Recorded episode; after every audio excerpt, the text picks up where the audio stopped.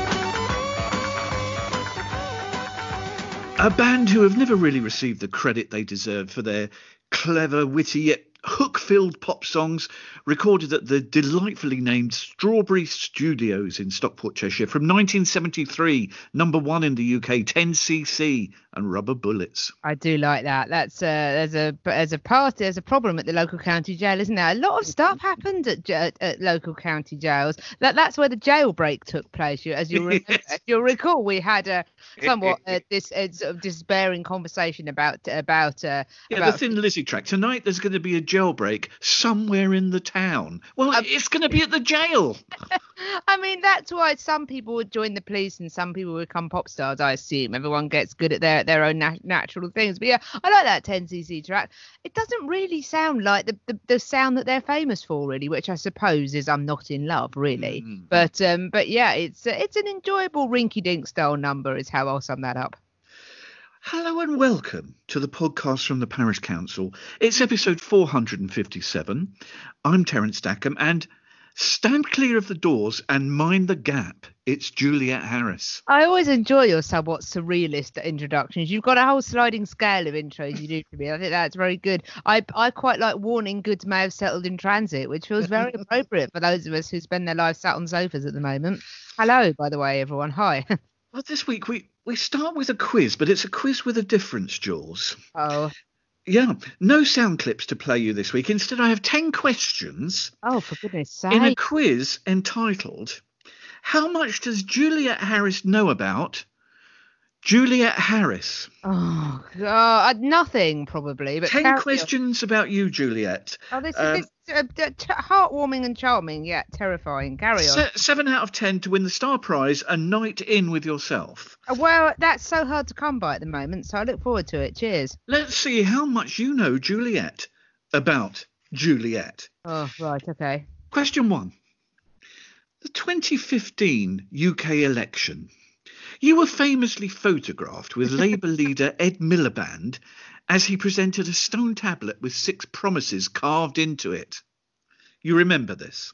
Yeah, I, I unfortunately I do remember that. Yeah. Of the six promises, can you remember any three of them? Uh, an NHS with time to care. One. Um, it's, it's something to do with a country where each generation does better than the last. I'll give you that. A country where the next generation can do better than the last. I'm giving you that one. And um, there was something about immigration. Um, yes. Controls on immigration. Three is good enough for me. The others were a strong economic foundation, higher living standards for working families, and homes to buy and action on rent. So good start, Juliet. Thank That's you. I remember the housing one was sho- it was originally five pledges, and the housing one was shoved on very hurriedly at the last minute. I, I do remember that. Question two. Mm, You're still with us, Juliet. yes. And concentrate now, quiet in the studio. On Friday, the 16th of November, 2018, you went to see Courtney Barnett live at the Brighton Dome. I did. With a couple of pounds leeway either way, how much did you pay for your ticket? oh man. Um, I think I paid. It was in the twenties, I think. Let's say twenty-eight quid. I'm going to, going to give you a half a point for that. It was 23. I think Oh, it was man. far enough away not to be given that. 23 pounds to see Courtney Barnett.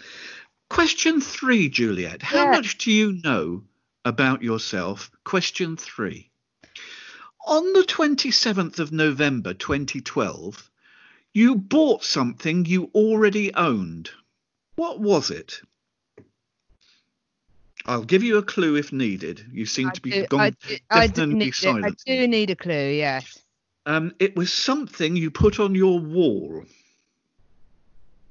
You already owned it. Oh, was, it- was it was it a second copy of Elastica by Elastica? It was a second copy of a record, but it wasn't Elastica by Elastica. It was a 12-inch single. I can't remember. I'm sorry. Well, I'm going to have to rule that one out, Juliet. You don't, uh, you don't score there. A 12-inch single, Legal Man" by Belle and Sebastian. Oh yes, it was. Yes, To I owned celebrate a new I owned- job. I did. I owned it on CD single. I did not own it on vinyl. Well, we're disappointed with that one, Juliet, but we'll keep going. I feel like I'm being interviewed by a police sergeant, by the way. I don't know where the drugs are. Stop questioning me. Juliet Lucy Harris. Yes, Terence. On the 7th of October 2013, you appeared on the No Nay Never podcast for Burnley fans. It's actually, I, I did, yes, I did. Oh, you certainly did. During the course of that podcast, which player did you refer to when you said you'd been sceptical about him, but he had surprised you? I really don't know, Terence. This this may well have happened in the 19th century. I have no memory of that at all. It was a player who played for Queen's Park Rangers who many would have thought would have had a torrid time. It was Joey Barton. It was Joey Barton. I'm going to give you that one. That's very kind, thank you. Two and a half out of four. That's not bad. It gets worse. Uh oh. It's 10 questions. We're not even halfway. and uh, yeah, I, I must try and get into this. It's just so embarrassing. Carry on. In January 2014, you contributed to a website called Music versus the World by suggesting a song to a list on the theme of birds. What was that song, Juliet? Was it Birds by Electrelane? No, it was not. Oh, I, I don't know, Terence. I've no Well, idea. Oh, we get a bit touchy. It's I, I, I, it's so long ago. Stop living in the past. it was the White Stripes, Little Bird. Oh man. Okay. Uh, have you got some easy ones? Yeah, this is an easy one. You'll get this next one. Excellent. In fact, you. it gets actually it gets a bit easier on the, the, the difficult ones. On the 21st of May 2017, Hmm. you DJ'd at an event local to you called Rock the Vote. Was multiple choice here? Hmm. Was the venue for that gig? It's one of three. Was it the Dragon Bar, the Printworks, or the Hastings and St Leonard's Sailing Club? It was that was the print works, I think. That's a big score for you, Juliet. You're right back into contention. Boom. As of Thursday, 4th of June 2020 at 8:30 p.m., yes. how many tweets have you posted since joining Twitter? And I'll give you a thousand or so each way. I am going to say, um, oh, it's quite a few, isn't it? It's quite It's a lot. depressing. Um, eh, I'm going to say seventy thousand. 99,896. I need to get off the internet, don't I? You, Oh, you only need 104 to break 100,000 to be like the milometer of a car going say, over. would everybody like to tweet me that's listening to the podcast, and I'll tweet back, and then that will push me over the edge. Oh man, that is that I'm going to give you a chance for a bonus point. Shaming. Okay, yeah. I'm going to give you a chance for a bonus point because you're only on three and a half so far. No. When did you join Twitter? I'll give you a few months either side. I think it was April 2009. Spot on. Yeah, Spot on. Give me that. boom. Um, three questions to go. Now, the last three questions are all on a theme. Okay. We stay with Twitter in a section called Who Tweeted It? It Juliet Harris, Yes. Russell Brand, or Kirstie Allsopp? Oh, my people. Thank you. From two, 19th of November 2012, a very short tweet. I'm eating this soup too fast. Was it ill informed philosopher Russell Brand, TV busybody Kirstie Allsopp, or you, Juliet Harris? I'm eating this soup too fast. I think it was me. It was you, Juliet Harris. That is the kind of soup too fast. I would do. Yes, absolutely. You're well on the way to recover. You've got one, two, three, four, five and a half. Ooh. You need one and a half out of the two Oh, questions absolutely. left. to- Oh man, it's high stake, high stakes stuff. This. 1st of November 2009. Who tweeted this? Was it Russell Brand, Kirstie Allsopp, or Juliet Harris? At Tesco, woman in front appears to be buying the whole shop. Had I known this would take so long, I would have brushed my hair. Oh, was it Russell Brand? It was you, Juliet Lucy Harris. Oh, I think I was spotted the theme. I thought it might be me, but um, yes, I don't. I have more snark. I thought that was going to be a tale about the time I queued up in Lidl's behind somebody that was a only buying vodka and lemons, and b looked incredibly like PJ Harvey, but wasn't. But uh, no, that was another thrilling supermarket visit. Funny you should mention lemons. Uh, finally, Oh final yeah. question. On the 13th of August 2010, who tweeted this? If life gives you lemons, politely thank life, then, when life's not looking, throw the lemons into a duck pond. Was it pseudo intellectual Russell Brand, pompous house finder Kirstie Allsopp, or you, lovely Juliet Harris? Um, well, so far all of the tweets have been me, but I don't think I'm that funny, so I would say it was Russell Brand. You're right, it was Russell Brand. So let's just have a final look at the scoreboard. just One, missed the cut, three, four, five, six and a half. That You've is disappointing on my own life, but but I'm I'm delighted by the extent to which you have sat on Twitter in order to research that. So thank you, Sati. That is that is a sort of a a very surreal version of This Is Your Life. Thank you. Uh, Oh, that's very nice. We've learnt a lot about Juliet Lucy Harris. You've learned more than you really needed to know. It has Mainly that you've got a pretty poor memory. oh, mainly, but to be fair, how am I meant to? Ex- how am I expected to remember my own tweets if there's been ninety nine thousand of them? Indeed. What can I Terrifying. say that is a that. You that could have, you, that's probably enough for a couple of books if you'd have, if you'd have put that effort into, into writing your yeah, yeah, thanks, thanks for that. That makes me feel great. Cheers. Coming next, booze and drugs and rock and roll. Uh, that's right after Drake. Uh, when did you get like this?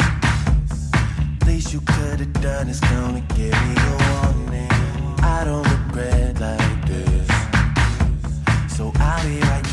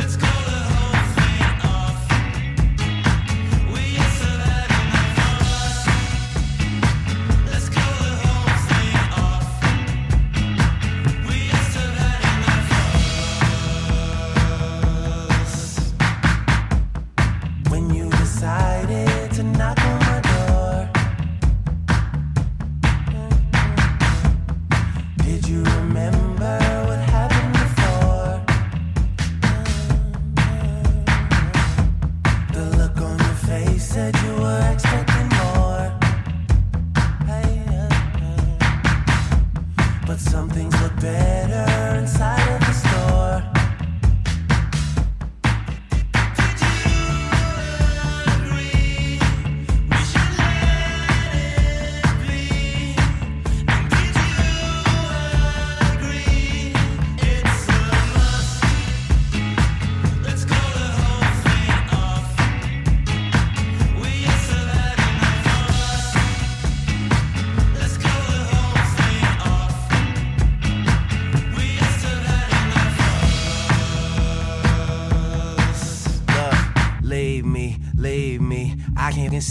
you. Wish I had the courage to say everything I plan to. My girlfriend, my girlfriend, call herself my girlfriend. Tell me that we supposed to be together till the world end, but. I don't really feel that. I just really wanna turn the wheels back. Yeah, you all your sweaters and your heels back. Convince you the time will heal that. Uh, you look for reasons for us to argue. I swear every time I call you, just tell me how I don't call you. Why you do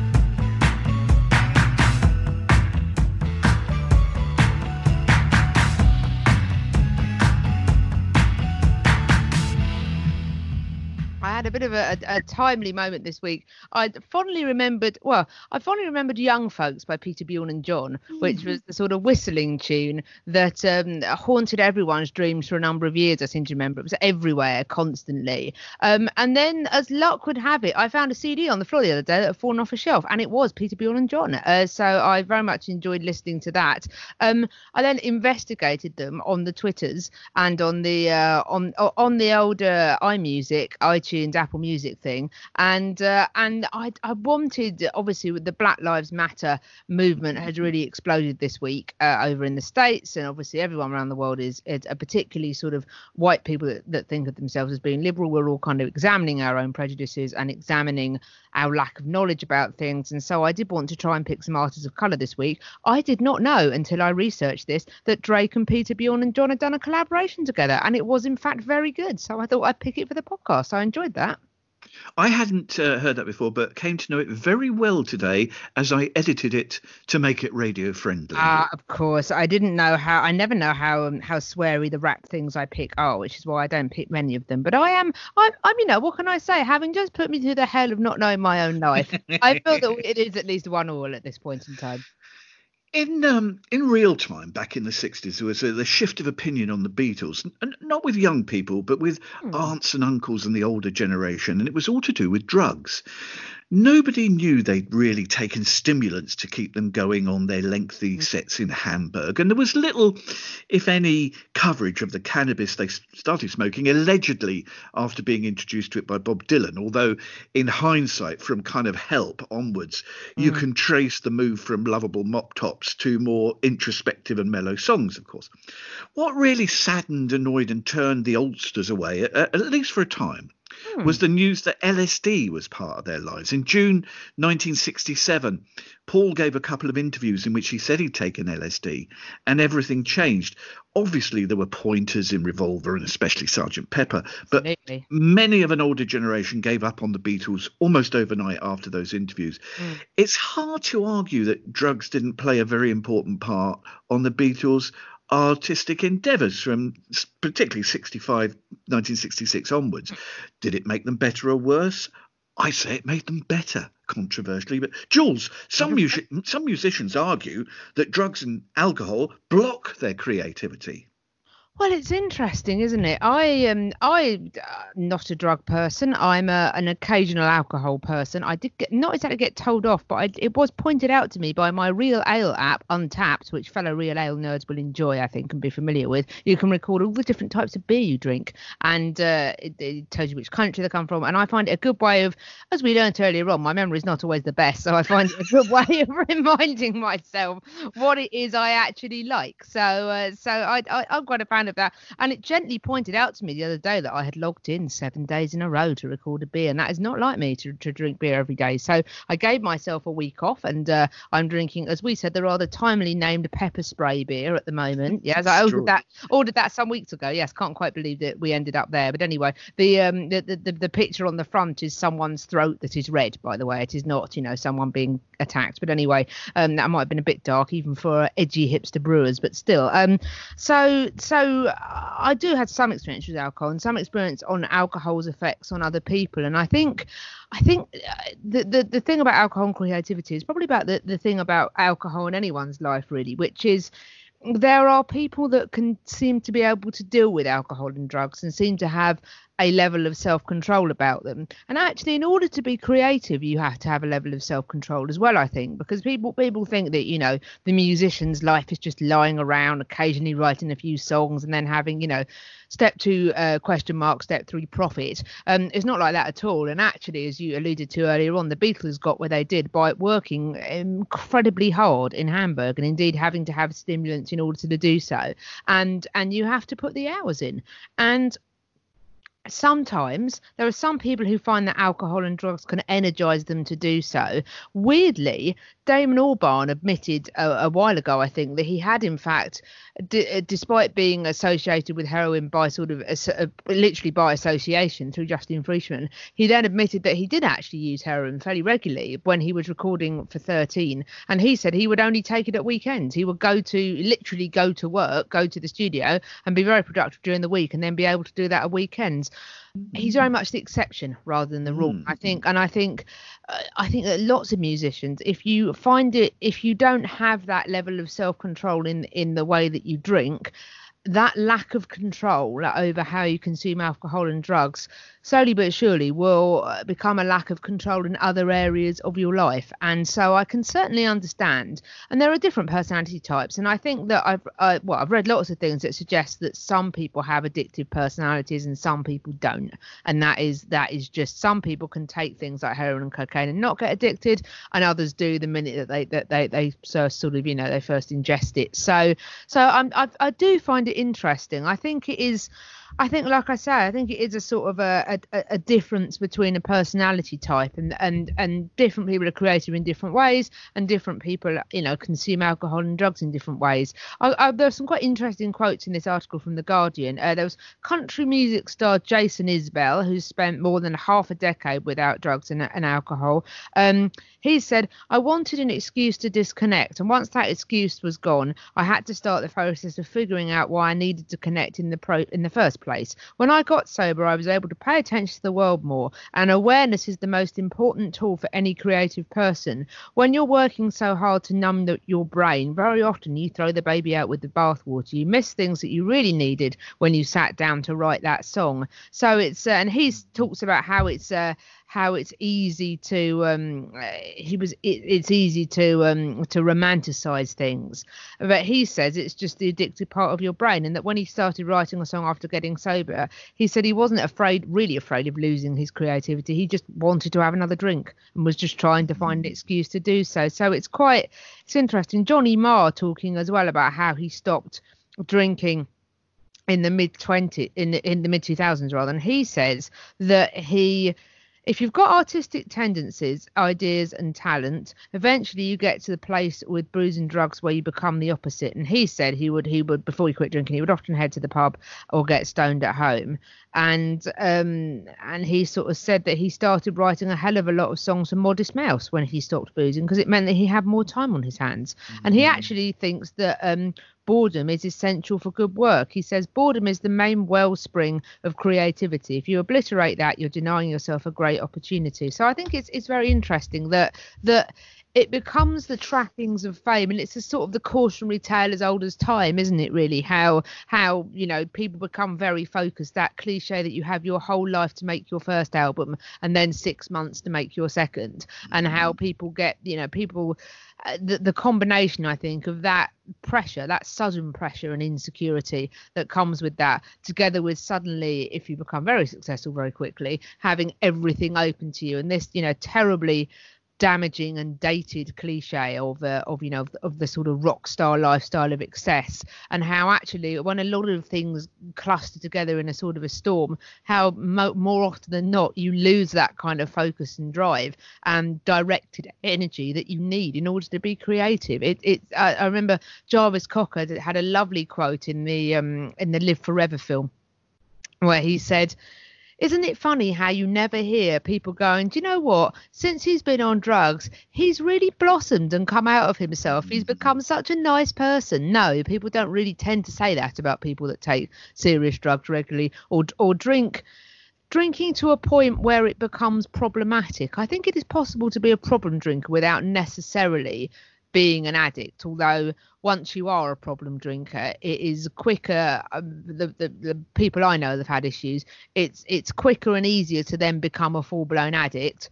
You're nearer to that end of the spectrum than you are necessarily Uh, healthy drinking unless you know you clear up at that point. I, I, there are lots of creative people. Marian Keyes has spoken very well i think about her alcoholism. I know she's a writer rather than a musician mm. but she's a creative as well. And she's sort of said that you know that that that it got to the point where it was all that there was in her life. And she describes alcoholics as an she says an alcoholic is an addict that wants to get help which i think is quite a good description really. And i think that once once you become dependent on something everything else goes out the window i think. And i think it is i think with with drugs and alcohol there are some people that are able to sort of you know use them to have fun and then carry on to sort of keep their lives together.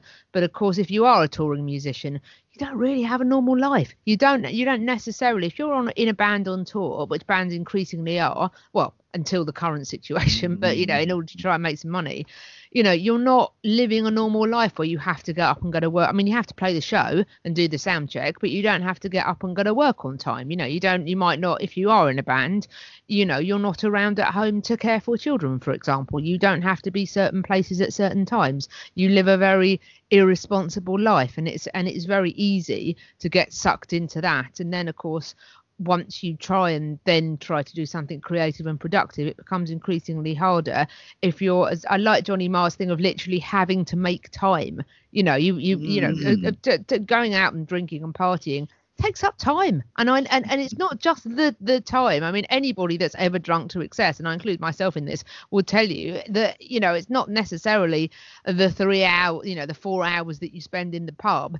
It's you know, it's the disturbed night's sleep, and then the several hours you spend hungover the next day that is the real kind of killer, really. So, I, yes, it is possible, you know, to to to. I mean, in the case of the Beatles, they did open their minds and expand their minds, particularly with LSD, I think, and they did they did achieve creative things. I agree with you that perhaps they wouldn't have done had they had they gone in the other direction, if you see what I mean. But they were obviously able to cope with that.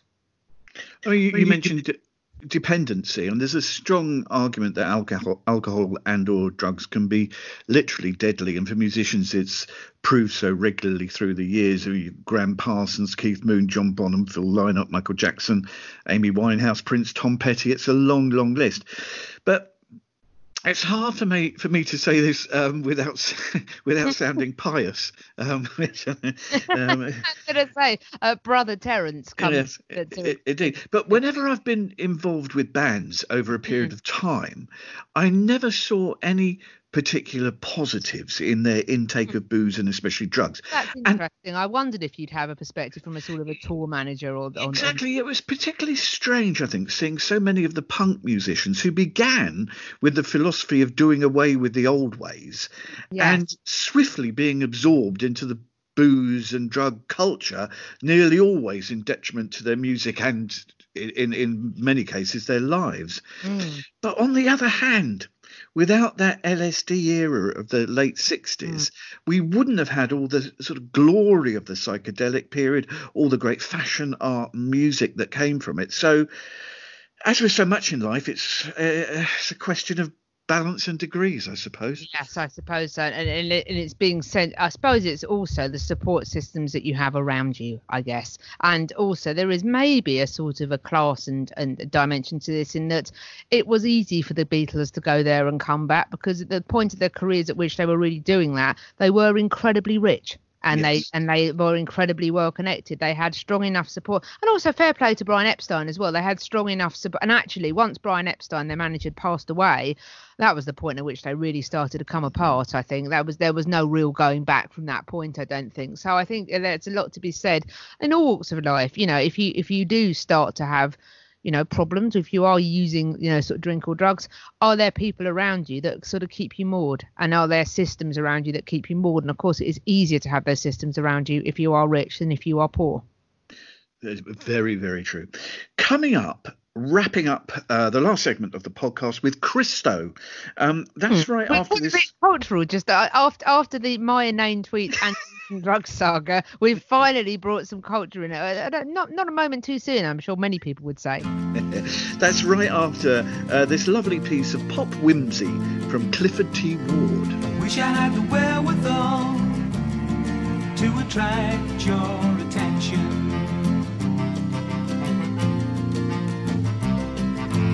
Wish I had the wherewithal to attract your attention.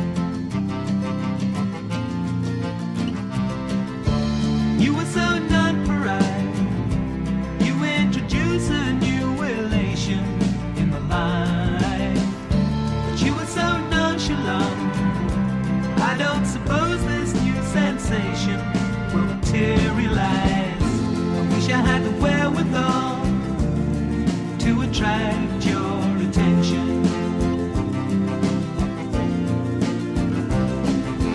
Wish I had the wherewithal to attract your attention.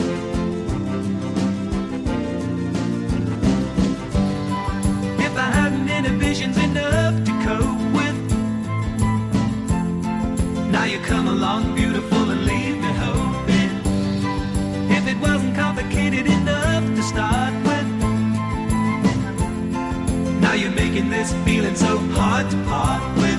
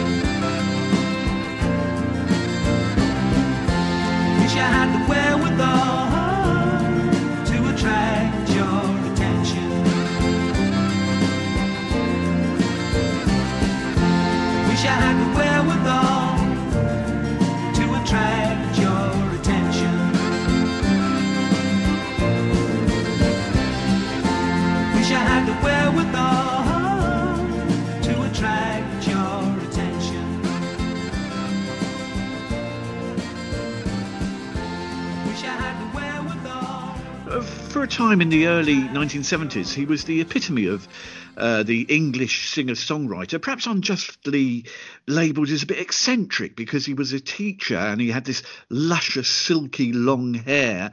Um, Very interesting character, wasn't it? And I like a bit of pop whimsy. I, I, I, I'm glad that you were able to bring some to the party after I stopped bringing my chintzy instrumentals because you and various others, various other listeners hated them. Uh, you know, he produced some lovely songs, in particular on uh, the album this track comes from. Probably also a rarity in that I can't think of many songs with the word nonpareil uh, in the lyrics. Um, from 1973 and the excellent album Home Thoughts, Clifford T. Ward and Wherewithal. Yes, I enjoyed that very much. Thank Hmm. you, Terence of Dackham. I remember going to the Tate Gallery in the mid 80s for a, a breathtaking exhibition called 40 Years of Modern Art 1945 to 85. And I, I was absolutely overwhelmed by it. There was hardly anyone there the, the day that we went, and it was amazing to wander around.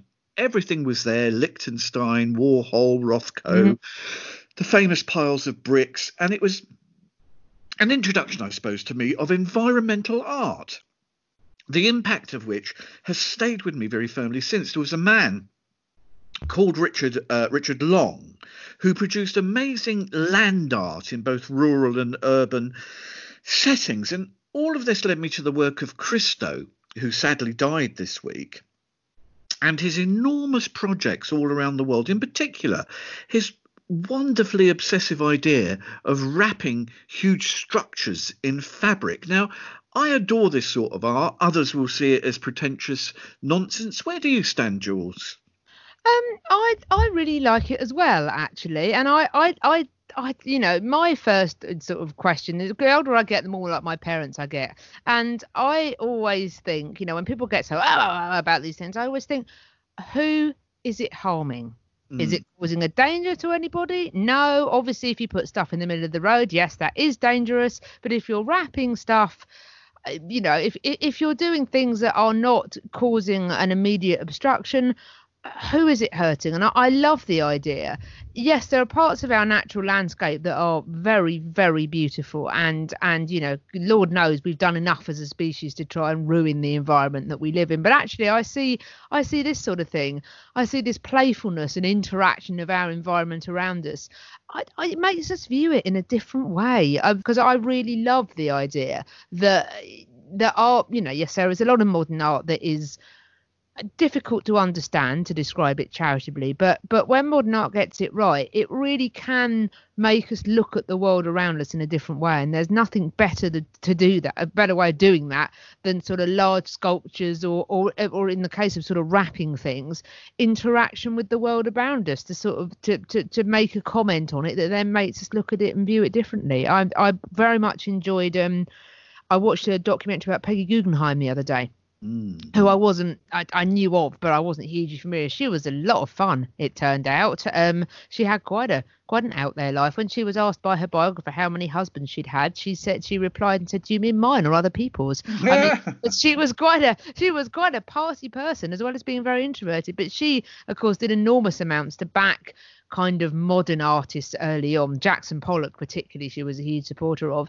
And I like the idea of people taking risks. And it's amazing how what is a risk one day is a multi-million pound industry the next day, isn't it? Really? And and and you know, it, it was the Christos of this world doing things that then meant that people like Antony Gormley were commissioned by public authorities to to provide these amazing kind of sculptures uh, sculptures around us that make us look at the look at the world in a different way. I, I love this kind of large scale art because I think it shows amazing ambition if done right can be really playful and really funny and just you know just just makes us look at the world in a different way. And and I think recent events are showing us that that if we don't look at the world in a different way eventually something will come come along that will force us to Well, about looking at the world another way, I think that's exactly it because that exhibition at the Tate in the 80s, Richard Long, Christo, really did change the way I look at the world. When I go out for a walk now, I look at the countryside in particular in a completely different way and at the construction of flowers and trees and their relationships to each other and the environment and the world in which they exist. And so, a kind of significant life changing event for me, really, but being able to look at things in, in, in that particular perspective. Absolutely, and I agree. When I, I remember the first time I went to the Tate Modern, and actually, like you, I saw an exhibition by Michael, uh, an exhibit by Michael Landy that was called Scrap Heap Services, and it made me think about things in a different way because it was a comment on basically Thatcher's Thatcher's Britain in the 80s and how you know so many jobs in heavy industries particularly were lost and how people were treated like like rubbish essentially that were just thrown away. And it's and the, the exhibition the, the exhibit was lots of mannequins in kind of cleaning uniforms. And it was uh, there were little figures like sort of stickman type figures that had been cut out of crisp packets and they were they were being tipped into what loo- looked like a huge incinerator by the uh, by the dummies and they were all over the floor. So you were literally treading on people as you walked in and we were all impressed by it because partly because it chimed with our political views but also because we just felt it was such a brilliant way of physically representing a point that the person was making that you know lots and lots of people you know we might be entering another era that's very similar you know lost jobs weren't given any help and were just sort of seen as being treated as being disposable. So so like you say it, there are certain i think art does have the power particularly sort of uh, not just painting like large sort of you know uh, other types of exhibit can can really that they are in a way for me sometimes things like that and sculpture are are the best way of changing the way that we look at things and think about things because they're they're not just art on a wall are they? They're around us and they they feel more like a part of our natural everyday life i suppose. We're still surfing on the waves of challenging times in many ways as we record this, so we're very grateful that you've joined us. yes absolutely. Thank you for uh, breaking off from your zoom drinks to come and listen to us Thanks also to Rona and Hilly for their help this week. as always thank you Um, now to reviews of Juliet's radio shows. Well, here we go. This is going to be like my old tweets again, isn't it? There's been far too much me in this podcast. Guys, I'm sorry. He does this sometimes. offensive, outrageous, exploitative. No, I've. I'm sorry, Joe. I've got confused again. I got into a muddle there. They're actually reviews of "Here Comes Honey Boo Boo," the American reality TV show. I've heard of this, and just reading the synopsis made me not want to watch it. Here's what people really said last week uh, about Juliet's show. Top show, cracking evening, joy overload. Where can we overload with joy alongside you this weekend, Jules? Hey, if you want some joy, I've got quite a lot of it to sling your way. You go to mixler.com, which is mixlr.com, and you search for my name, which is Juliet Harris. That's where you find my page. I will be broadcasting from 5 until 7 on Saturday evening. Evening, um, doing the Saturday Social, which is Northern Soul, Motown, Mod, etc. And on Sunday evening, in the same place from 7 to 9 p.m., I'm doing Smooth Sailing, which is yacht rock, uh, MOR, smooth, easy listening, classic pop, that sort of thing. Two very different shows, but as that American president once said, two halves of the same walnut. To play us out, Jules, a single from 1968 with as much relevance today as it did 52 years ago. Absolutely. If only it wasn't so relevant, but uh, uh, or, or rather, if only it wasn't so relevant in such a negative context after the uh, the the terrible events in America this week, um, the death of George Floyd. Um, it was just a just a you know a, a, a, a terrible terrible thing, and I wanted to pick a pick uh, artists of uh, artists of color this week, particularly um, as well as sort of challenging my own perceptions of- and reading around things. I was going to pick Bridge Over Troubled Water by Aretha Franklin, which I really love. And then I thought, why am I picking a- a black woman covering white men? It didn't feel, it felt like I was missing the point by doing that, really. And that is the level of thinking at which I think. oh, We have to think now, if you see what I mean. Um, I could have put that more elegantly, but still. Um, so I thought I'd play this. I, you know, I find this incredibly inspiring. And also, actually, I did think of you, Terence, because I was going to pick some Public Enemy, but I thought there was too much swearing in it. So I did try on some counts, if not all. But um, I'm going to pick this. This is James Brown, and this is uh, Say It Loud. I'm black and I'm proud. your